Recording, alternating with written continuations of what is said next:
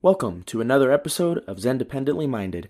In this special audio only episode, I'm going to be predicting the entire main card of UFC 269, which is premiering, depending on where you're living. For me, it's going to be tomorrow, Saturday, actually, it's going to be Sunday. But anyway, without further ado, before we get into the episode, here's a brief word from our sponsor. So, welcome to MMA Minded number 54, I believe, if I'm tracking correctly. My numbers are all out of whack because I changed the titles of my stuff. Sometimes I called them, you know, world minded, and back when they were just current events, it, it's all crazy. But anyway, you guys have clicked on this title, on this episode, because of the title. So, I'm going to get straight into it because I don't have a lot of time. I'm recording this episode, don't have video, and I'll be going through and predicting the entire main card of UFC 269, as well as a few key fights on the prelims, and then even the early prelims have some really fun, fun fights. the The UFC really went all out. They really went all out this entire year. There have been only a couple fight nights that underperformed, maybe one or two pay per views that underperformed, but when you're a company that has to have an event almost every single week, every single weekend, there's going to be some slip ups. The UFC has put on an insane number of highly competitive, stacked from top to bottom, unlike boxing, pay per view and fight night events for this year. And this, they're going out with the bang. This is the final pay per view, UFC 269, obviously headlined by Charles Oliveira and Dustin Poirier. They're going to be fighting for the lightweight championship and co-mained by Amanda Nunes and Juliana Pena, which will be they'll be fighting for the bantamweight title. So, starting off with some early prelims fights that I really like. So I'm going to be clicking around, so just just bear with me here.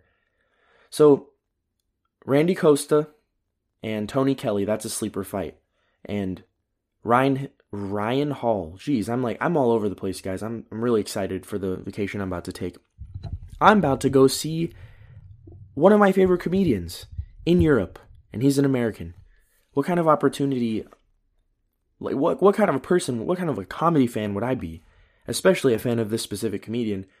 What kind of a fan would I be if I skipped on this really rare opportunity for an American comedian who's not extremely well known like Dave Chappelle, Bill Burr, and Joe Rogan, people like that? He's coming to Europe this is a perfect opportunity. So bear with me again. Sorry, I'm I'm all over the place and I'm excited. I'm excited for this card. Man, I have a, a fun week coming up. I have this weekend going to see the show, going to explore a beautiful city, Berlin, and yeah, so it's going to be a fun weekend. And then next week, I got my tickets to see Spider Man No Way Home opening night, Wednesday, December. Blah, blah, blah, I'm not sure. I think it's December 15th, December 14th. I get to see it a day earlier than all of my American fellows. So, anyway, back to UFC 269. So we got sleeper fight between Randy Costa and Tony Kelly. That's a bantamweight bout. Don't sleep on Randy Costa. Ryan Hall is fighting again. I hadn't even realized Ryan Hall was fighting again. Obviously, his last fight out. So he's like a kind of very, very, very unorthodox jiu-jitsu guy. He submitted BJ Penn in I think his BJ Penn's only submission loss, either in his whole MMA career or at least in the UFC definitely. So that's that's a really good fight. And then also in the early prelims, we have Alex Perez fighting. And Alex Perez recently, I want to say I want to say he fought either Figueiredo or he fought Moreno recently. And he's in the mix. The flyweight division is not just Figueiredo and and Brandon Moreno, but now it's possibly Cody Garbrandt and then Kai Kara France if he's able to win. So those were the early prelims that I really liked. And then the entire all the fights on the prelims, as far as I'm concerned, they all have potentials to be bangers. We have Tai Tuivasa fighting Augusto Sakai. Obviously, Tai Tuivasa is coming off a sensational knockout on Greg Hardy. Everyone was rooting for Tai Tuivasa except for Greg Hardy himself. And then Augusto Sakai, I believe he just his last fight out, he lost to Cyril Gane. I'm pretty sure he lost to Cyril Gane. He was undefeated up until then, and then Cyril Gane completely outclassed him. We have Dominick Cruz fighting Pedro Munhoz. So that's a pretty exciting fight for both guys. Um, they're both looking to put together some wins because they're in the top 15, Pedro being eighth and Dom being nine. But this is this is important for them to get possibly a top five fight and then maybe a title fight after that. The bantamweight division is extremely stacked. The fact that we still have Dominick Cruz, who is, in my opinion, the greatest bantamweight UFC fighter of all time, the fact that he's still fighting and, you know, he put together a win his last time out, wasn't against anybody that was like, I'm not going to go out on a limb and say that he's going to be champion right away, but the fact that we still have the bantamweight GOAT still fighting, but he's fighting on the prelims, that just goes to show how stacked this card is. So, we have that fight going on, and I'm. This is a tough one for me to pick because Dom looked pretty good in his last fight out. His movement looked on point. His his in and out striking, his right and left hooks as he's bobbing, weaving uh, left to right, looked as good as ever. But like I said, he's fighting a much higher caliber opponent in Pedro Munhoz than uh, I don't remember the guy. I want to say his name was Casey. I just only really know him from the outrage that he caused when he said Megan Anderson looked like a horse or something, or I don't know. It was a little bit blown out of proportion, but that dude's trash, anyways. So Dominick Cruz, Pedro Munhoz.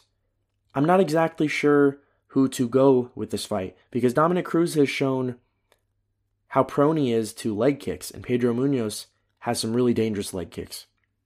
So I think it's going to come down to whether or not Dom can win the early rounds, so win win the first round most importantly, because if Pedro Munhoz does start chopping up and carving up his legs, he's going to want to have that first round in the bag. So I think Dom needs to come out very smart, very calculated, but do what he does best. Use his unique movement, use his bobbing and weaving to piece up Pedro Munhoz. It's it's hard to knock out Pedro Munhoz because let me check out his record real quick. I can't think of um let's see. Man, I've never used the actual UFC site to for reference when I talk about UFC cards. It's usually on Google, but for some reason Google Google doesn't show the UFC card information like the time, people who are fighting, their records, all that stuff. They don't show it anymore. But Pedro Munhoz is a tough guy. He's always been a, a tough competitor. And looking at his lot, yeah, he's never been knocked out. And I'm not expecting Dominick Cruz to be able to knock him out.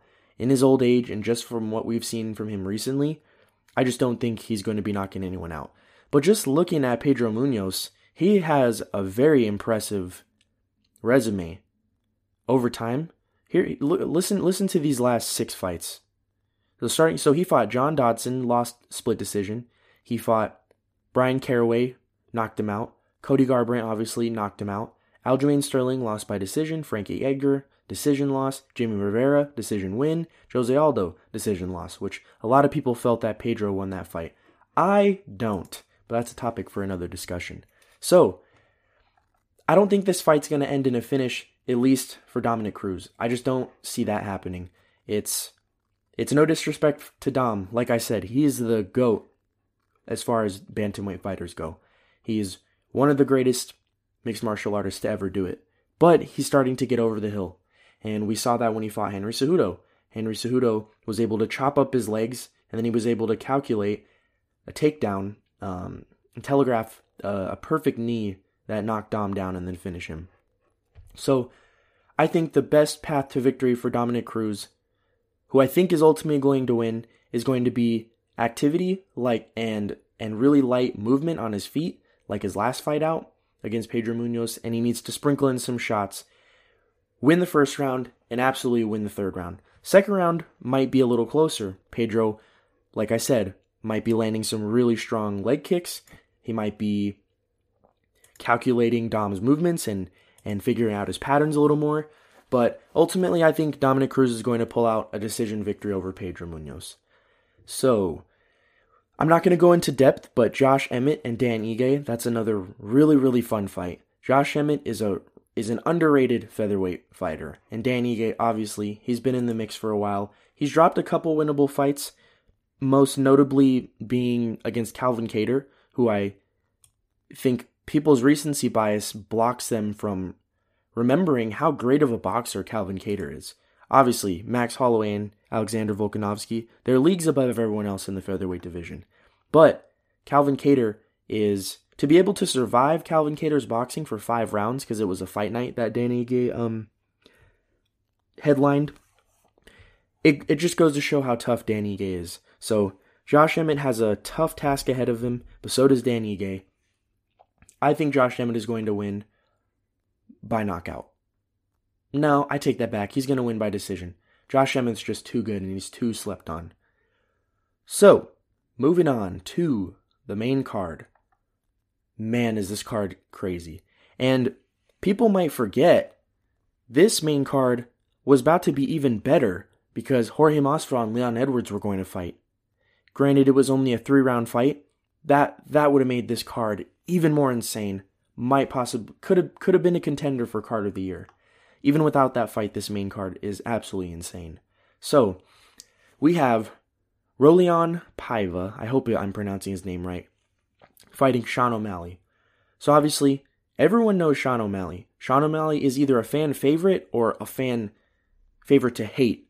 You either love Sean O'Malley or you hate him. I happen to be in the boat of being a big fan of Sean O'Malley. I really like his sniper, very technical and very high paced and high volume, but powerful and precise striking style. It's really entertaining to watch. Even people who hate Sean O'Malley, they're lying if they say he's not entertaining to watch. Even if they hate his guts and they love the fact that Marlon Vera beat him or whatever whatever part of the argument you you agree with. There's no denying Sean O'Malley is entertaining on the mic, he's entertaining on social media, and he's entertaining to watch fight. He's a sniper. And then Raulian, I remember watching I remember off the top of my head his last two fights. And his last fight, if I'm not mistaken, without even looking it up, he won by decision. I think it was a, a very close, hard fought. It was like one of those fights where both guys were getting rocked. And I remember Raulian getting rocked, but I remember him doing enough damage to win a decision fight. That's what I believe. I'm pretty sure. Now I gotta look it up just to make sure. Because I'm doubting myself. Um, yeah, so he got a decision win over Kyler Phillips. And in that fight, looking at the stats, Kyler actually knocked him down. So that's that's a little bit of what I wanted to talk about. So this is probably most likely now, it's definitely Sean O'Malley's toughest fight. So he's fighting his first ranked opponent. It's about damn time. I don't blame him for for you, you want to build the experience. You want to build the experience of fighting in the octagon. You want to build your brand because right now to a lot of people building your their brand is more important than becoming a champion. I think those things can go hand in hand. Um, look at all the examples of fighters that didn't really make life changing money until they became champion. Anyway, Sean O'Malley's finally fighting a ranked opponent. If he is to beat Ro- Raulian, he is most likely going to take his number and be he'll come into the bantamweight rankings. So Raulian has a fun stand. So this is going to be a stand-up war. I don't see either guy shooting for a takedown. Even if Sean gets hurt, he's not shooting for a takedown. And I don't think Raulian's going to do it either. In their last fight, they were rocked they rocked each other, Kyler Phillips and Raulian. They rocked each other a bunch of times, shot and shot for takedowns on each other. But I just I think Raulian, especially with the trash talk that Sean was laying down on him in the press conference, he's definitely you can tell he's he's pretty heated, he's pretty emotional, and he's he's invested in this fight. That all being said, he's not some guy, he's not just some pushover. The guy is 21 and 3. But he's young though. He's only 26 years old.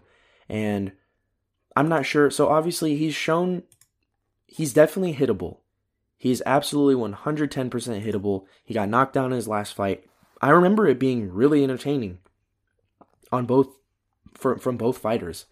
Um, but he's only been knocked out once before, and it was and it was by let's see, Rogerio Bontorin. And off the top of my head, I can't, I don't can't recall who that is. But most recently, forgetting forgetting that knockout loss, most recently, we've seen him get knocked down. And he's shown that he's prone to getting hit. Sean O'Malley has gotten hit a couple times before. But as far as I know, in the UFC, he has never been rocked on the feet.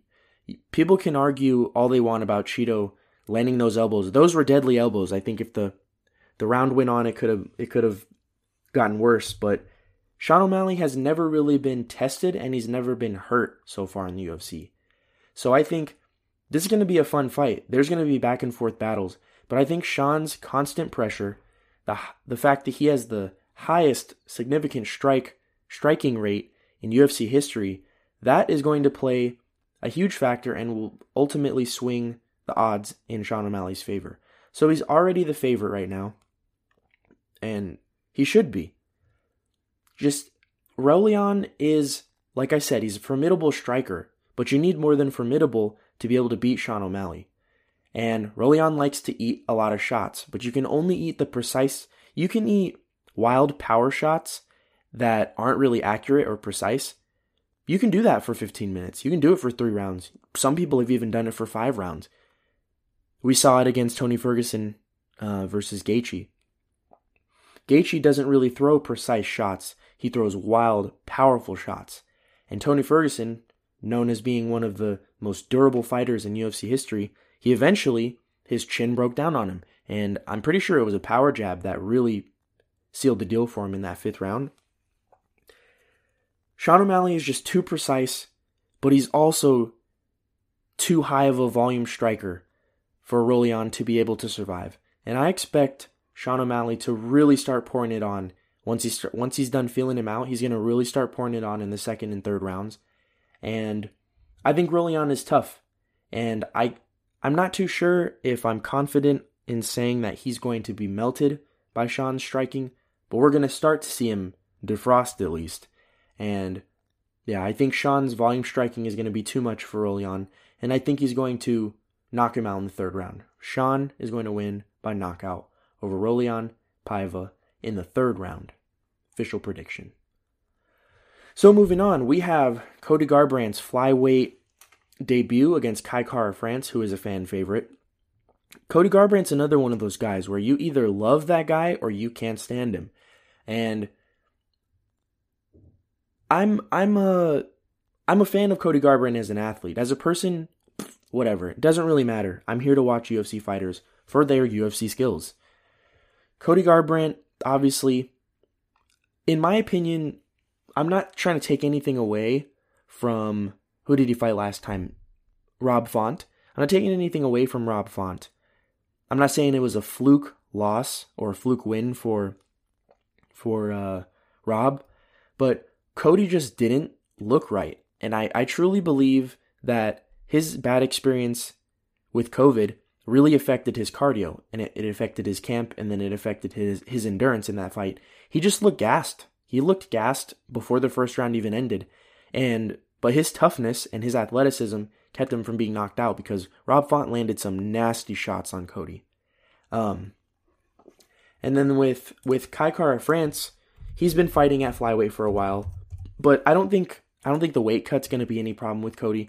He didn't look too deflated. He didn't look sick. He didn't look. He said this weight cut's been in effect like. It started months ago, so it's not like he six weeks ago started started cutting weight. So Kai Kara-France, his last fight, he knocked out Rogerio Bontorin. So Rogerio Bontorin is the guy who actually happens to be the only person to knock out uh, Raulian Paiva. So he knocked him out with five seconds left in the round. I, I'm trying to think if I remember that. So I was at 250, UFC 259. What was that card again? Blachowicz versus Adesanya. Yeah, so I definitely okay. Yeah, I definitely remember that one. People were excited because I think, if I'm not mistaken, Kai Kara-France trains at the same gym that Volkanovski, Dan Hooker, and um, Israel Adesanya train at in New Zealand. Well, it's not in New Zealand anymore, but yeah. So this is going to be interesting. This is another tough one for me to pick because Kai Kara-France is once again not a pushover. It's the complete. It's almost the complete opposite of Sean O'Malley's um, opponents. So Kai Kara-France, he's shown that he can be beat. He has been beat before. He's got 22 wins and nine losses. But if there's anybody better to to introduce Cody Garbrandt to the flyweight division, I don't know him Kai Kara France is very, very exciting to watch. Um, he doesn't often shoot for takedowns. He doesn't often land takedowns either. So I expect this to be possibly, if Cody Garbrandt doesn't have success striking early on, I can see him using his superior wrestling skills from back in his college days to win this fight against Kai Kara France. But it all depends on whether or not Cody is completely recovered from from COVID. He's had a lot of time off. He's had a lot of time to, like I said, make the weight cut. I think I'm leaning more towards Cody is going to have more or less the same cardio, if not better, than before. Um, because he wouldn't be able to make this weight cut. Granted, it was over six months or whatever he said, but he wouldn't be making this weight cut. Um, I feel that he would pull out of the fight if if he wasn't fit to fight Kai Kara France because, you know, he hasn't had great luck recently. His last win was that crazy buzzer beater knockout of uh, Raphael Assunção, I believe, and then he lost to Rob Font. And then before that, he went on a three knockout streak. He went from being champion, beating the consensus bantamweight goat and Dominick Cruz to n- dropping three in a row. So, if Cody can use his superior, I believe he's bigger. If he can use his superior size, if he could use his superior athleticism and his speed, I think that he can beat Kai Kara France. And I'm pretty confident in that, that he's going to. So I'm picking Cody Garbrandt to beat Kai France by knockout. Round? Hmm. I think it's going to be the second round. Cody Garbrandt knocking out Kai France in the second round. Official pick. So, the next fight, the last non title fight we have, is a welterweight fight between Santiago Ponzinibbio and Geoff Neal.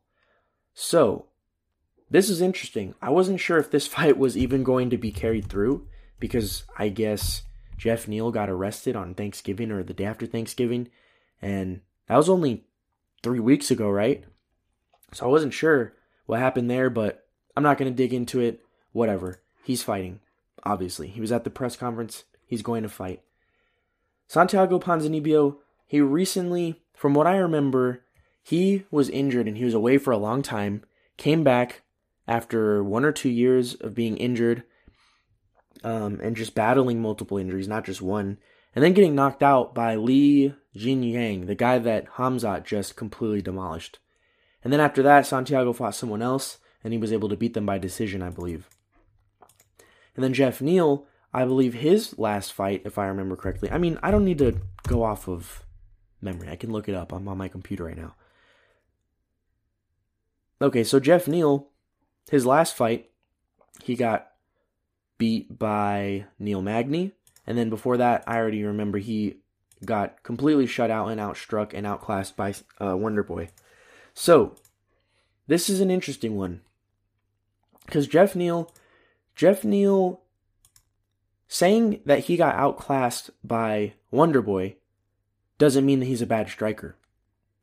Looking at his entire UFC career, he for a long time he went uh, before he got into the UFC, he was on a serious knockout streak. He's never been knocked out in the UFC. Last time he was knocked out was actually by Kevin Holland um, before they both got into the UFC. But the guy has power, and he has a wide variety of weapons to throw at Santiago. And then on the other hand, Santiago is another dangerous guy. But we showed that he has he he can he got completely put out like out cold by um the leech, the Chinese guy. Um that knockout, I would I did not expect that. It seemed like Santiago was just trying to get his, you know, his pacing together, just kind of figure out Li Jingliang, and then I think Lee landed a, like a check hook or an overhand that put Santiago out, and that was stunning. And yeah, he hadn't fought since 2018 before that. And his last fight, before he went on that injury tear, he actually knocked out Neil Magny. So, that all being said, I think looking at their let's see if I can see their reach statistics. So, Santiago has almost double the amount of fights that yeah, he has he has almost double the amount of fights that Geoff Neal has. He's one inch taller. Reach advantage actually goes to Geoff Neal. So this is going to be an interesting one. Both guys are similar in stats. They have most of their wins have come by by knockout. They got a couple by sub, and about a quarter of their fights have been by decision wins. Their average fight time is almost the same. They hit and they get hit almost the exact same. Their striking defense is almost the exact same. This is a very, very, very um, even fight. But the advantage, I think, lays with Geoff Neal. I think Geoff Neal can utilize his reach advantage and start to calculate power punches and possibly knock out Santiago. And he also has better takedown accuracy. So if he wants to take the fight to the ground, which I don't see that happening, I think he has the advantage there. So my official prediction for this fight, I'm picking Geoff Neal to win by knockout, and I think he's going to win by knockout in the first round. All right, moving on to the co-main event. We have another win for Amanda Nunes. Amanda Nunes is a huge, a huge um, favorite to win this fight, and rightfully so. Doesn't mean that Juliana Pena sucks, but here's what I'm going to say. This is actually going to be pretty short and sweet. Juliana Pena was submitted by Germaine de Randamie, who has not the best jiu-jitsu if um if I'm being honest and if I'm being fair. Germaine de Randamie is a great kickboxer. We saw her outstriking Amanda Nunes the first time and the second time they fought. That's why Amanda had to take her down to the ground and just ground and pound and control her for 25 minutes straight. Standing up, Germaine de Randamie is very formidable, but on the ground, she's not. There's nothing. There's nothing to awe at really. So, that all being said, just looking at Juliana Pena's most recent fights, she was knocked out by. She was. Sorry, she was submitted by a kickboxing specialist. And then after that, she submitted Sara McMann, who is a journey woman, um, if I've ever seen one. And then before that, it's just kind of been wins and losses sprinkled in there. She's submitted by Valentina Shevchenko. Doesn't mean she's trash but she doesn't finish people often. The last time she finished someone was her last fight out, Sara McMann, and it was a submission win. I just I don't see any path to victory for Juliana. The last time she knocked someone out was 2015. That's not a good sign because I don't think any woman on the planet, maybe Valentina Shevchenko could do it, but no woman in the bantamweight division can out wrestle Amanda Nunes. So automatically, Juliana Pena is going to want to keep this standing, and she's going to want to strike with her. And looking at their record, looking at who Amanda's knocked out, and the last time she knocked someone out, or knocked someone down, or wobbled them, which last time Amanda fought, um, she fought who who did she fight after Megan Anderson? After Megan Anderson, Amanda Nunes fought someone, right? Yeah, Amanda um, Amanda Nunes' last fight was Megan Anderson, and I remember Amanda landing a, a, a series of overhand strikes, and Megan had no choice but to go to the ground with her, and then she was submitted very very quickly. So there's a clear skill discrepancy in the grappling department, the wrestling department, and in the power department. So I just I don't see Juliana Pena being the woman to beat Amanda Nunes. Amanda Nunes can be beat. She's been beat before. She hasn't been beat since I was legally a child. But Juliana Pena is not the girl to beat her. Amanda Nunes is going to win by knockout or by submission. I hope knockout in the first round. Official prediction. All right, guys, it's here. The main event. We have Charles Oliveira attempting his first title defense against Dustin Poirier, who many people, including myself, believe will be the if Dustin is to win, Dustin Poirier will be the greatest lightweight fighter the UFC has ever seen. It's undeniable. Look at his resume. The only people he has lost to in the lightweight division are Michael Johnson and a random ass. Michael Johnson is one of the most inconsistent but always entertaining fighters in recent memory. And then, of course, he lost to Khabib. Besides that, he's beaten everybody. He's beaten everybody. Um, Charles Oliveira, on the other hand, is on an is on a really nice win streak. Something that Chael Sonnen brought up when he was making his official prediction for this fight is that Dustin Poirier's his trajectory keeps going up. Ever since he lost to Khabib, he he went on a very impressive win streak. He beat Dan Hooker, he beat Conor McGregor, and then he um yeah, didn't I I don't call it technically winning.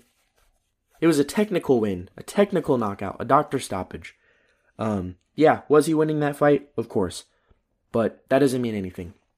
Fights have been won in the second, third, fourth, and fifth rounds, obviously. Um, but Dustin Poirier's trajectory is only going up. He's picking up steam as he goes, and I think the hype is at its absolute max for Dustin Poirier. Higher than when he went to fight Khabib. I didn't really give Dustin a huge chance against Khabib. And with the exception of a really nice right hook and that guillotine, Dustin Poirier was not in that fight at any moment in time, with any stretch of the imagination. So Dustin Poirier has insane hype. And It's like a really big snowball rolling down a mountain. Yeah, it's it's just going to pick up steam and it's either going to come to a full stop or he's going to keep rolling. Um, Sunday morning. Charles Oliveira, on the other hand, he reminds me a lot of Tony Ferguson in the fact that he can he can cut you up and make you lose by doctor stoppage. He can knock you out with his insanely technical striking, or he could submit you with his insanely technical and really high level jiu-jitsu. The only difference, the main difference between uh, Charles and Tony, is that Tony was not um, at all technical. He was very unconventional, very crazy, had a lot of Hail Mary wins. One of my favorite fighters of all time, one of the most entertaining win streaks, and it's I'm still sad that he never got to really fight for the title.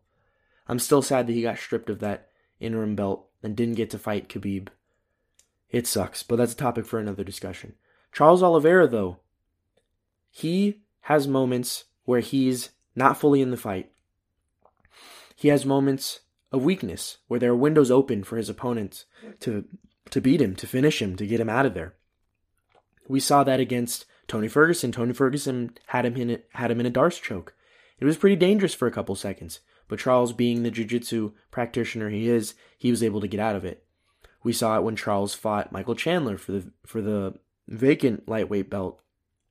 Michael Chandler almost knocked him out, and he was able to overcome and he was able to use his superb technical ability to throw that beautiful, beautiful crisp left hook to that signaled the end the beginning of the end for Michael Chandler. So, that all being said, Dustin Poirier, to me, is the best, if not the best, at sensing when his opponent is in danger. Look at any of his fights. Look at any of his recent fights for the past four years. Back from when he fought Eddie Alvarez and he hurt Eddie, and he put it all on the line to finish him and was able to finish him. When Dustin fought Justin Gaethje, that was a back and forth battle. Going into the fourth round, Justin Gaethje threw an ill-advised leg kick. I, I wouldn't say it's ill-advised, but he abandoned all his defense. Dustin countered him, wobbled him, and then Justin, being the savage, athletic beast that he is, he egged him on with his with his little. Every time he gets hurt, he, he tells him to come forward so he can try to catch him on their way in. Dustin was able to sense that he was hurt, and anybody really who was watching that fight could see that Gaethje was hurt. He was he was wobbled all over the place, falling against the cage. When Dustin could sense that Conor's leg was completely trashed because of the way that Conor Conor kind of missed his shot and then almost stumbled over his leg, and then was able to just unload on him and not give him a chance to breathe and recover.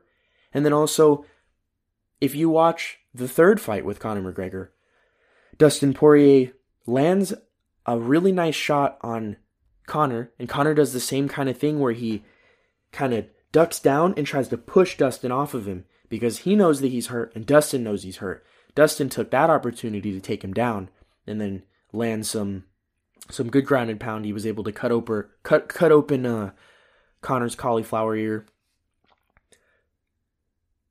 So when the inevitable window that Charles Oliveira leaves for his opponents comes, you bet your ass Dustin Poirier is going to take take full advantage of that.